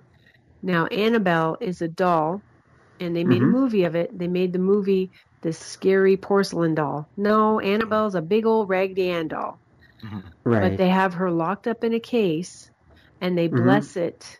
They bless it once a week to keep Right. her locked up because she is locked. Do not open that case because this doll is incredibly possessed. right. And Wow, the so- movie didn't do it any justice for the horror that this doll, this that the energy that's attached to this doll, they can't seem to break it, so they have it locked Right. up. And so that doll really exists. This is a real doll that's Yeah. sitting in a case somewhere that Mhm. they're in their that they're praying over. Huh. Yeah. Wow. Yeah, they keep it locked up. Apparently, they have a whole room full of stuff that they've collected, and in conjunction with that, there's also John Zaffis, who is the haunted Mhm. collector. Have you seen that program on TV? No. Well, I've met him. Mhm. and I've seen some of his artifacts, and they're pretty freaky. Mhm. Because he goes in, that. And Mhm. people will say, "This thing is haunted. This piano, this this doll, this this uniform," and they've had um, one young girl bought um, an old army jacket. Mhm. Well, all of a sudden she started getting sick. Crazy stuff started to happen to her because she wanted to wear this army jacket, this really cool army jacket. And I have pictures. I have pictures of that stuff because I met them all. Uh, John Right. Zaffis. I have pictures of that jacket. Mhm. Um, so he came in and he checked it all out and he took it from her and he does some kind of thing with it. I think with salt and with prayer Mhm. ritual and holy water. Some of the stuff he's actually had to bury because it's so bad. and he has to Hmm. bury it where nobody can find it. And one doll, in fact, the police came because they saw him throw it off the bridge. They thought it was a person, right. But he wanted to sink it in a deep, deep river so nobody would ever come across it again. But he had to. Right. The police were involved in this whole. He told this really So then- funny story about it. But yeah, he goes in, and it's actually a program. He's called Haunted Collector, and his name is John Zaffis, and he's Mhm. got a whole property, a whole big, big, huge barn that he keeps all these things in hmm that aren't so bad, but the really bad stuff has to be buried, burned, or drowned. That still sounds like not a good thing. It's like you're sticking all these like demonically possessed artifacts in one place. That th- there's no way that can work out well. Well, his wife won't let them bring him in the house. So Oh, I bet. farm. So he he he figures he's cleared them, cleared them all, and then he brings it back to him, brings it back, and and it's all in this this place that he's got all safe with salt or whatever the ritual he does Mhm. to keep it all to keep it all safe and locked up. I wouldn't want that stuff in my house. No. You But- can't bring that in the house, dear. That's just No. not happening. No, no, but he's a really nice guy. I met him a couple years ago. I Really, bet. really nice guy. But yeah, he's he's got some funny stories, some Hmm. scary stories. But you can watch his program. It was a TV The show, Collector. The Haunted Yeah. Collector. Yeah, I've never heard of it before, and he's but just sounds this interesting. little guy from, I think he lives in in New York somewhere. But he's really cute. He's just this little guy, this old Mhm. guy, really nice man. But yeah, I've got some pictures of the stuff. I can I can send you those pictures, Don. Mhm. Can you imagine A a, few Porsche? pictures. Imagine a guy that inherits his property when like he dies. Yeah. Well, his daughter does it with him, so his daughter's Hmm. involved in all this stuff, but his wife doesn't want anything to do with it. So he I has to bet. keep it all out in this back building on the back of their property because his wife's like, "You're not, you're not bringing this in my house." Mhm. Mhm. Although, really, I don't know what the difference is. If it's hundred feet away, it's still in the vicinity. So if there's energy Hmm. attached to it, it's going to move around. Yeah. It it it can. I don't know. It's, I guess I don't know unless it's really, really attached to the article. I wouldn't take that chance. No, I wouldn't myself. either. No. well, Be, in, be be interesting if he, every time he goes to the back barn, everything is moved. Everything's in different places every time he goes back. he's ne- he never said anything about that, but I- you know, why not, right? mhm. Right. Yeah. But it's all cataloged. It's all it's all locked up. Uh, but I like have pi- I've seen pictures of Annabelle, and that's really freaky. Mhm. She's in a locked case with a big sign, "Do not open." and they have a priest come out every week. I think it's every week, and bless this Mhm. thing, so she's has to stay in it. yeah, because that's. I But I would have burned that too. I would have burned it. I would have buried it, burned it, whatever I had to do. I mean, get a backhoe and really dig it like 50 feet in the ground and bury it and burn it. I don't know. Because I, I The would problem is next kept it week you'd find it in your bed. Yeah. If I- you burned it, I don't know. Maybe. I, I thought they did. If you buried it. Yeah, I, I thought they did try to destroy it, and something really, really odd happened, and that's why they decided to just lock it up. I something with their daughter. Something happened with their daughter with this Yeah. doll. It, did- it attacked their daughter or something. Well, because I it, was- remember Mm. correctly. it would scratch people Yeah. that you'd get near Well, more this. than that, one one woman committed suicide because of the doll. Mhm.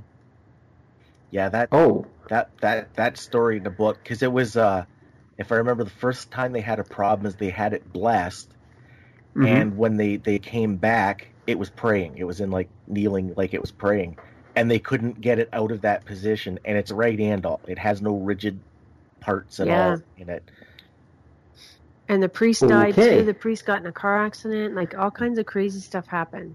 yeah at, at that point i'm like guess who's going on ebay this is Yeah. yeah. Who wants a cursed doll? Yeah. Woo, woo, woo. Set it on fire. I would have burned it. Put it in a big Mm. metal cage and burn it. yeah Lock it, Hmm. lock the cage and burn it. yeah But if you do that, maybe you might be unleashing something that's attached to it, though. That's the problem. It might move to something else. Maybe. true Remember, that's just its physical Yeah. anchor. But if you if you take away its anchor, who knows, right? Yeah, that's Yeah. true. I don't know. I don't know enough about that stuff. I haven't studied a whole lot about it. I don't want to know. I don't want to be involved in any of that crap. Mhm. Mm. Yeah, it's fun to talk about, but not to experience. No, I don't think I would like that at all. It was enough what I saw in Boston. That was enough. Hmm. Yeah, because there's for for for most traditions, there's if you're gonna do something like burn something like that, hmm you have to. Oh shoot, I can't remember exactly because that's where the well a lot of times what you'll do is you'll set it up, and then they do the Mhm. ring of salt, Yeah. Yeah. and and well, then that, if you're there's salt all the way around the doll.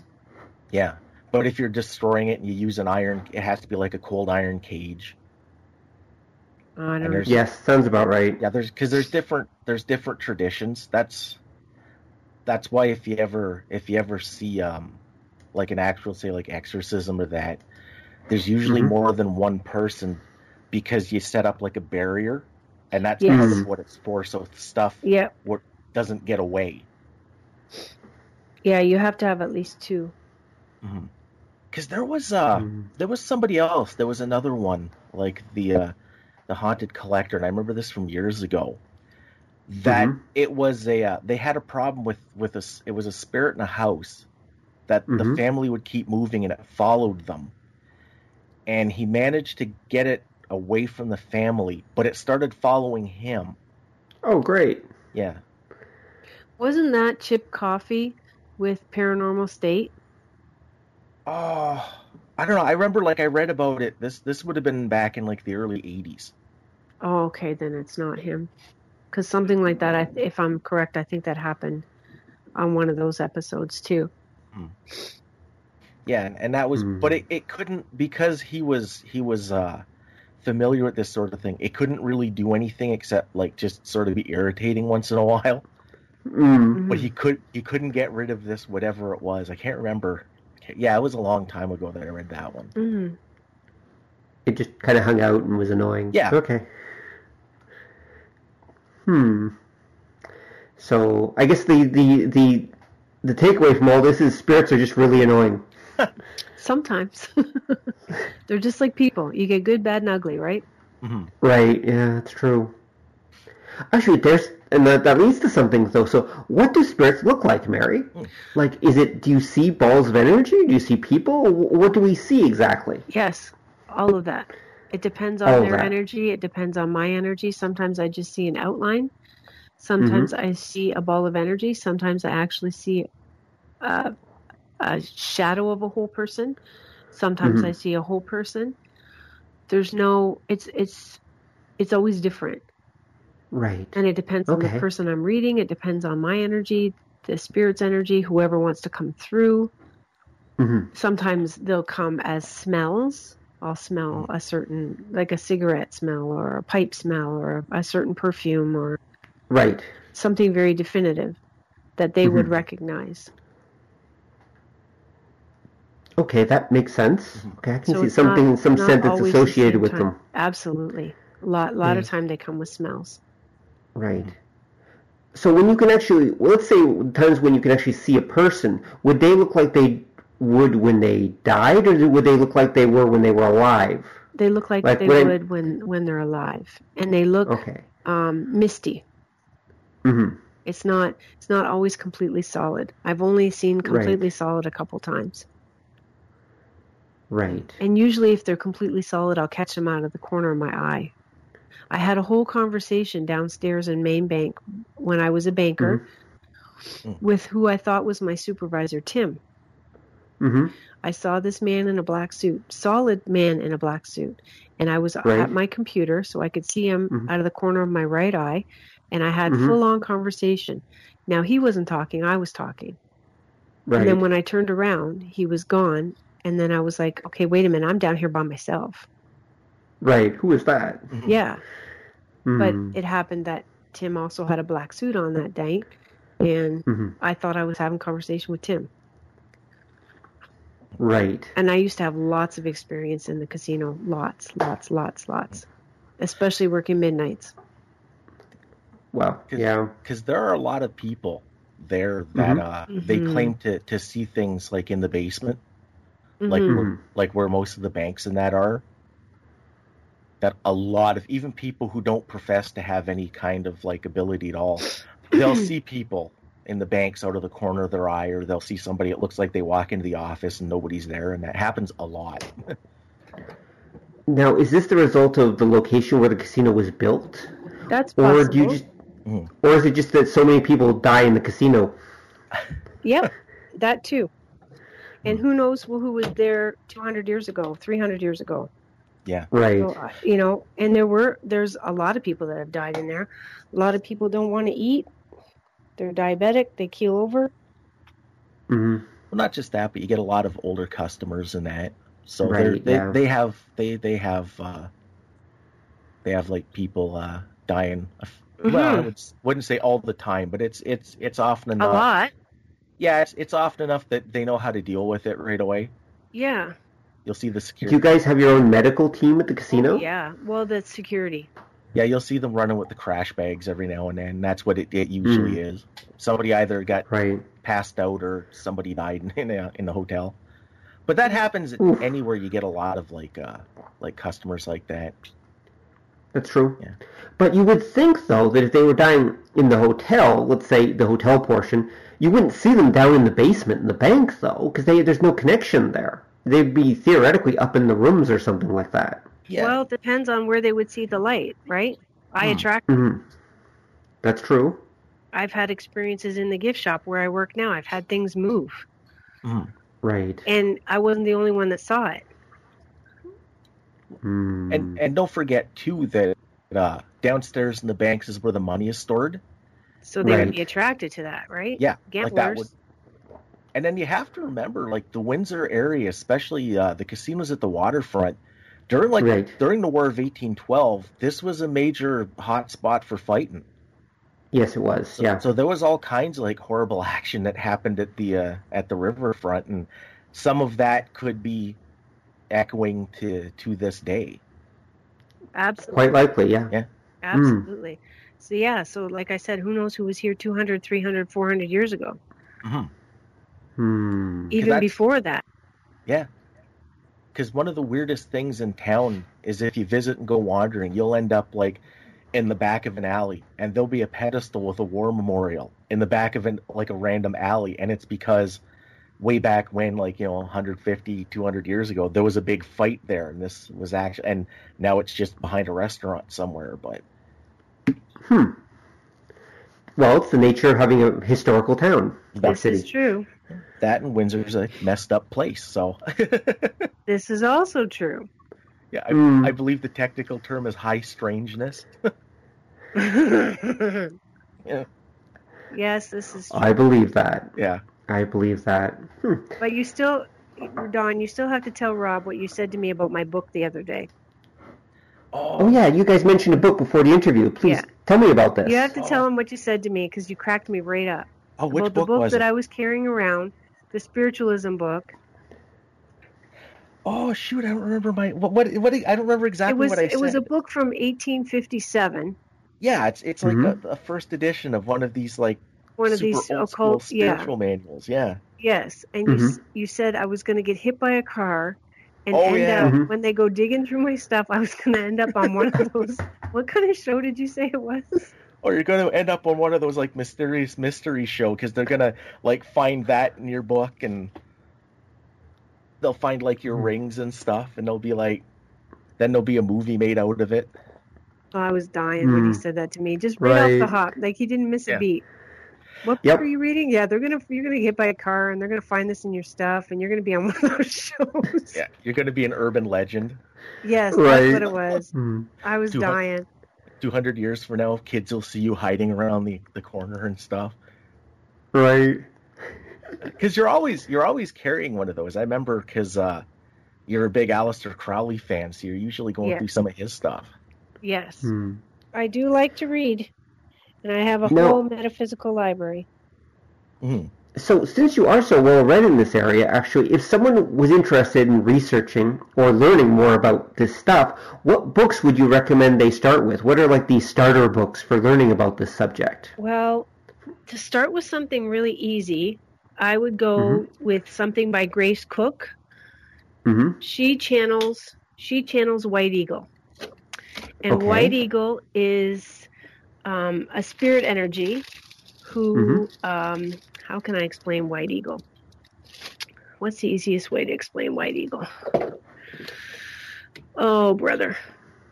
Really simple reading, really simple truths, um, hmm basic spirituality, talking about Christ white light, the white brotherhood, which I don't mean white people, I mean higher energies is when I talk about Mhm. white brotherhood. Um, ascended masters, as in Buddha, as in um, Krishna, as in Mhm. Christ, that kind of stuff. Um, anything by Andrew Jackson Davis, very, very good Mhm. stuff. Anything by Arthur Findlay, Mm. anything Mhm. by um, Arthur Conan Doyle. But the White Eagle series is a real simple read, real, real simple Mhm. read. And it's a good place to start. They're small books, they're still in print. They're Mhm. really, really good if you want to open up to spirituality, to very simple truths. It's not Right. a lot of um, flowery language. It's, Mhm. and I'm not saying people aren't intelligent, but it's a lot of just keep it simple, right to the point. Right.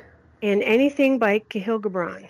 He is a Lebanese poet, and he's very, very, very, very spiritual and incredibly profound.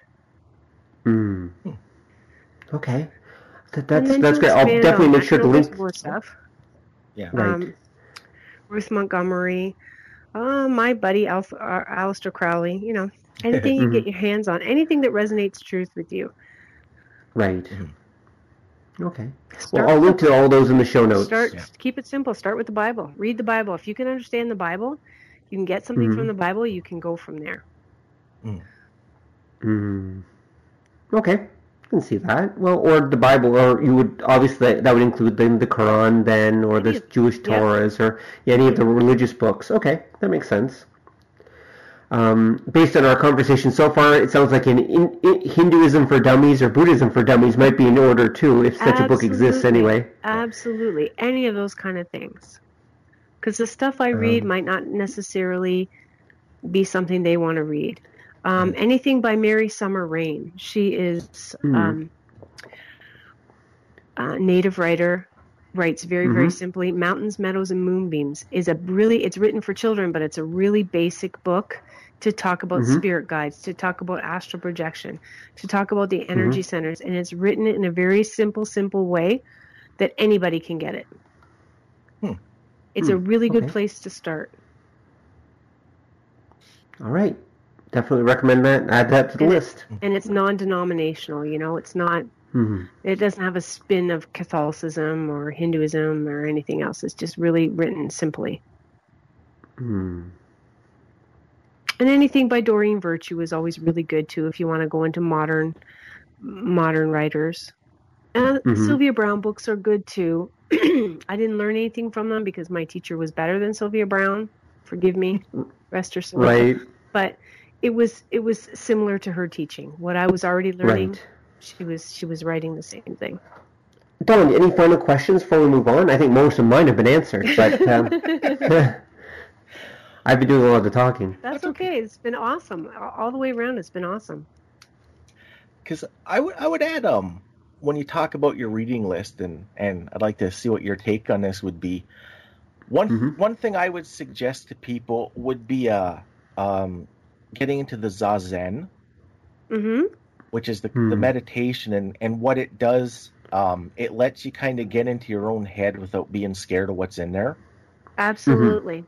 Yeah, and I, I think that would be important because I find um too many times when people get into like the the spirit spiritualism or the metaphysical, they're Mhm. doing it because there's something they want, and because Mhm. of that, they tend to project too much of what they want into what they're picking up.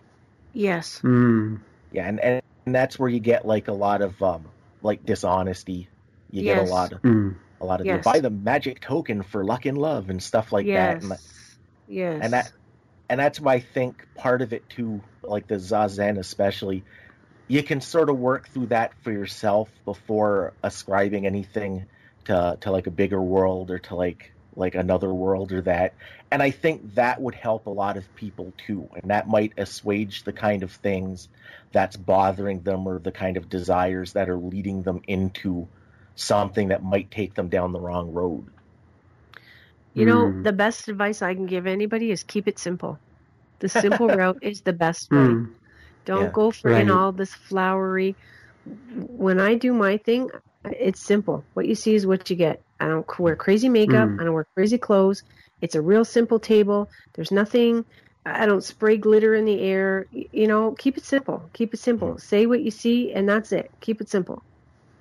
Mm. Right. In anything, keep Yeah. it simple. You go off on all this this nonsense, and it, it's like smoke and mirrors. No, Right. keep it simple. Actually, there's a question. I do have one more question for you before you go. So, Okay. so, and I hope this doesn't trigger you, but I'm going to say it anyway. So, is there such a thing as fortune tellers? Can people actually tell the future?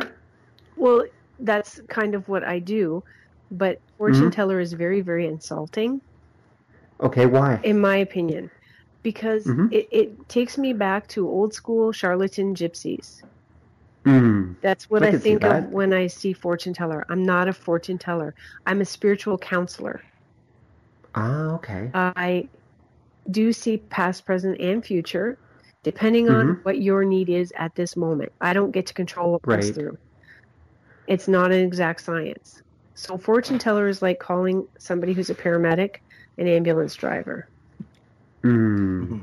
Hmm. It's That it's makes kind sense. of it's kind of insulting to me, anyways. I don't know. Maybe I should lighten up about it, but I it just sets the hair on the back of my neck up. Don't call me fortune teller. Okay, okay, I won't. You know, I'll make sure I. It's- you know, I just it just it's it's for all the work that I put into this, I find it insulting. Mhm. Right, right. And I know But, people okay, don't mean it. People are Mm. just naive, and people are simple, and they really don't know, and they really don't mean anything by it. But it just sets my teeth on edge. It just, you know, I have to just chill for a second before. Mhm. Ah, it's rude. Okay, yeah, I can. Okay, I understand that now. Um, no, no, so we won't refer to you as that again. Mhm. But um, Very sweet. but yeah, but um, I do have to ask then. So if you're often telling people about like their future and such, Mhm. what does that mean that the future is set? Like, or are you just talking about possible futures? It's like a video game. I get to see one possible ending because Mm. you are the master of your own destiny. Always, always, always, always. So if you change Right. one thing, I'm showing you a Mhm. possible outcome. Right. If you do this, this will happen. If you do this, you change that. So no matter what, it doesn't matter what I say, and I tell them that right from the start. Doesn't Mhm. matter what I say, you're the master of your own destiny. Just because I say it doesn't make it so. Right. Well, that that kind of gets the the idea of a doppelganger that came up at the beginning hmm hmm was um, a lot of times because that's more kind of like around like the the Norway kind of thing Mhm. area, and hmm what they say it was is uh, seeing your doppelganger was usually a portent of disaster. Yes. And I've I've heard the theory that what happens is because if some horrible event happens to you, it Mhm. kind of creates ripples. It, it that shock creates kind of like a spiritual energy, and that Mhm. energy can it goes back and forth like it it it, it ripples out. Through time. Yeah, and what a doppelganger is is you're you're detecting some of these waves of this energy from something horrible coming. Mm. Oh, kind of like a see your- buffer. Yeah, Okay. Yeah, That's very So- interesting.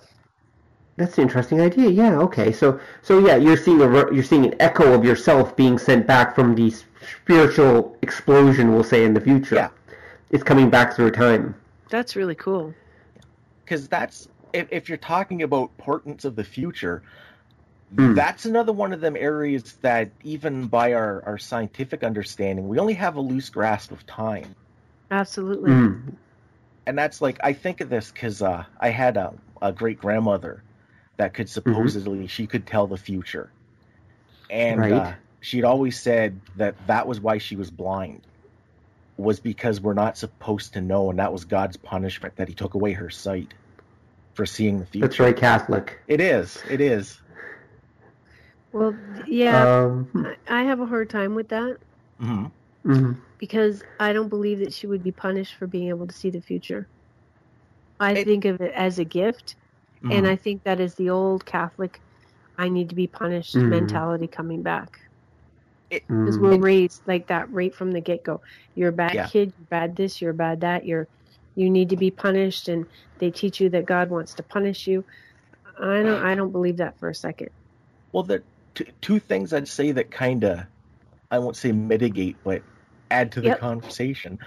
Um, she would she would use stuff like that. Like supposedly she was a practicing black witch, which meant she'd use her ability to cause harm, and for okay. Well, gain. then that makes more sense. Then.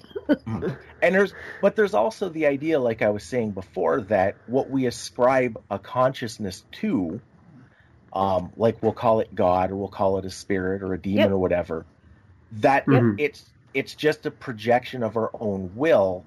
Mhm. And if you're doing something that you feel is naughty, that your own ability could wage some kind of punishment against you Oh because that's Right. Yeah. that's your expectation, and that's Yeah. what fuels all of this. Mm. absolutely psychosomatic. Yeah. You feel you deserve to be punished, so you will be punished. Mhm. Yeah. Well, that makes a lot of sense. Makes sense. Mm. and then it can have real world results because if you're Mhm. dealing with that high a level of this ambient spiritual energy it can have physical manifestations which would be imprinted by your own feelings of like guilt or and or nastiness Yep. Mm. Yeah. So we really are the masters of our own fate Awesome. and creators of our own doom. except if we totally aren't Yes. Exactly. Okay, on that note, I think we better bring this to a close. yeah, so that's a perfect spot, actually. Um, so thank you very much, Mary, for coming Oh, on. Thank you, um, fellas. Thank you. This was it- wonderful. yeah, it's been it's been great talking with you again, and um, it's been great. Uh, I should tell our audience this is actually our second time trying this interview. The first time got eaten up by mysterious circumstances, a, a technical issue. At least that's what we're going to go with. Um, and so the um, so this is our second try with Mary, and actually I think it's gone actually much better than the first one. It's much more focused and very smooth. Yes. So and no, so maybe it was a good thing the first version was lost. Who knows? There but you it's been great to talk with you again, anyway. Nice Matt. chatting with you, fellas. Yeah, thank you very much. Thank so you. okay, so thanks everyone for listening, and tune in next time when we'll talk about amazing stuff that you will not believe, and um, we'll find out what it is on the next episode of the Department of Nerdly Affairs. Bye, everyone. holiday Bye. special holiday special Bye. Thanks for listening to the show. If you'd like to hear more or join the conversation, come visit us at obeythedna.com. You can also find us on iTunes or whatever fine podcast site forgot to lock their back door. So until next time, remember that to master the nerdly arts takes time, practice, and enough Coca-Cola to drop a rhino. See ya!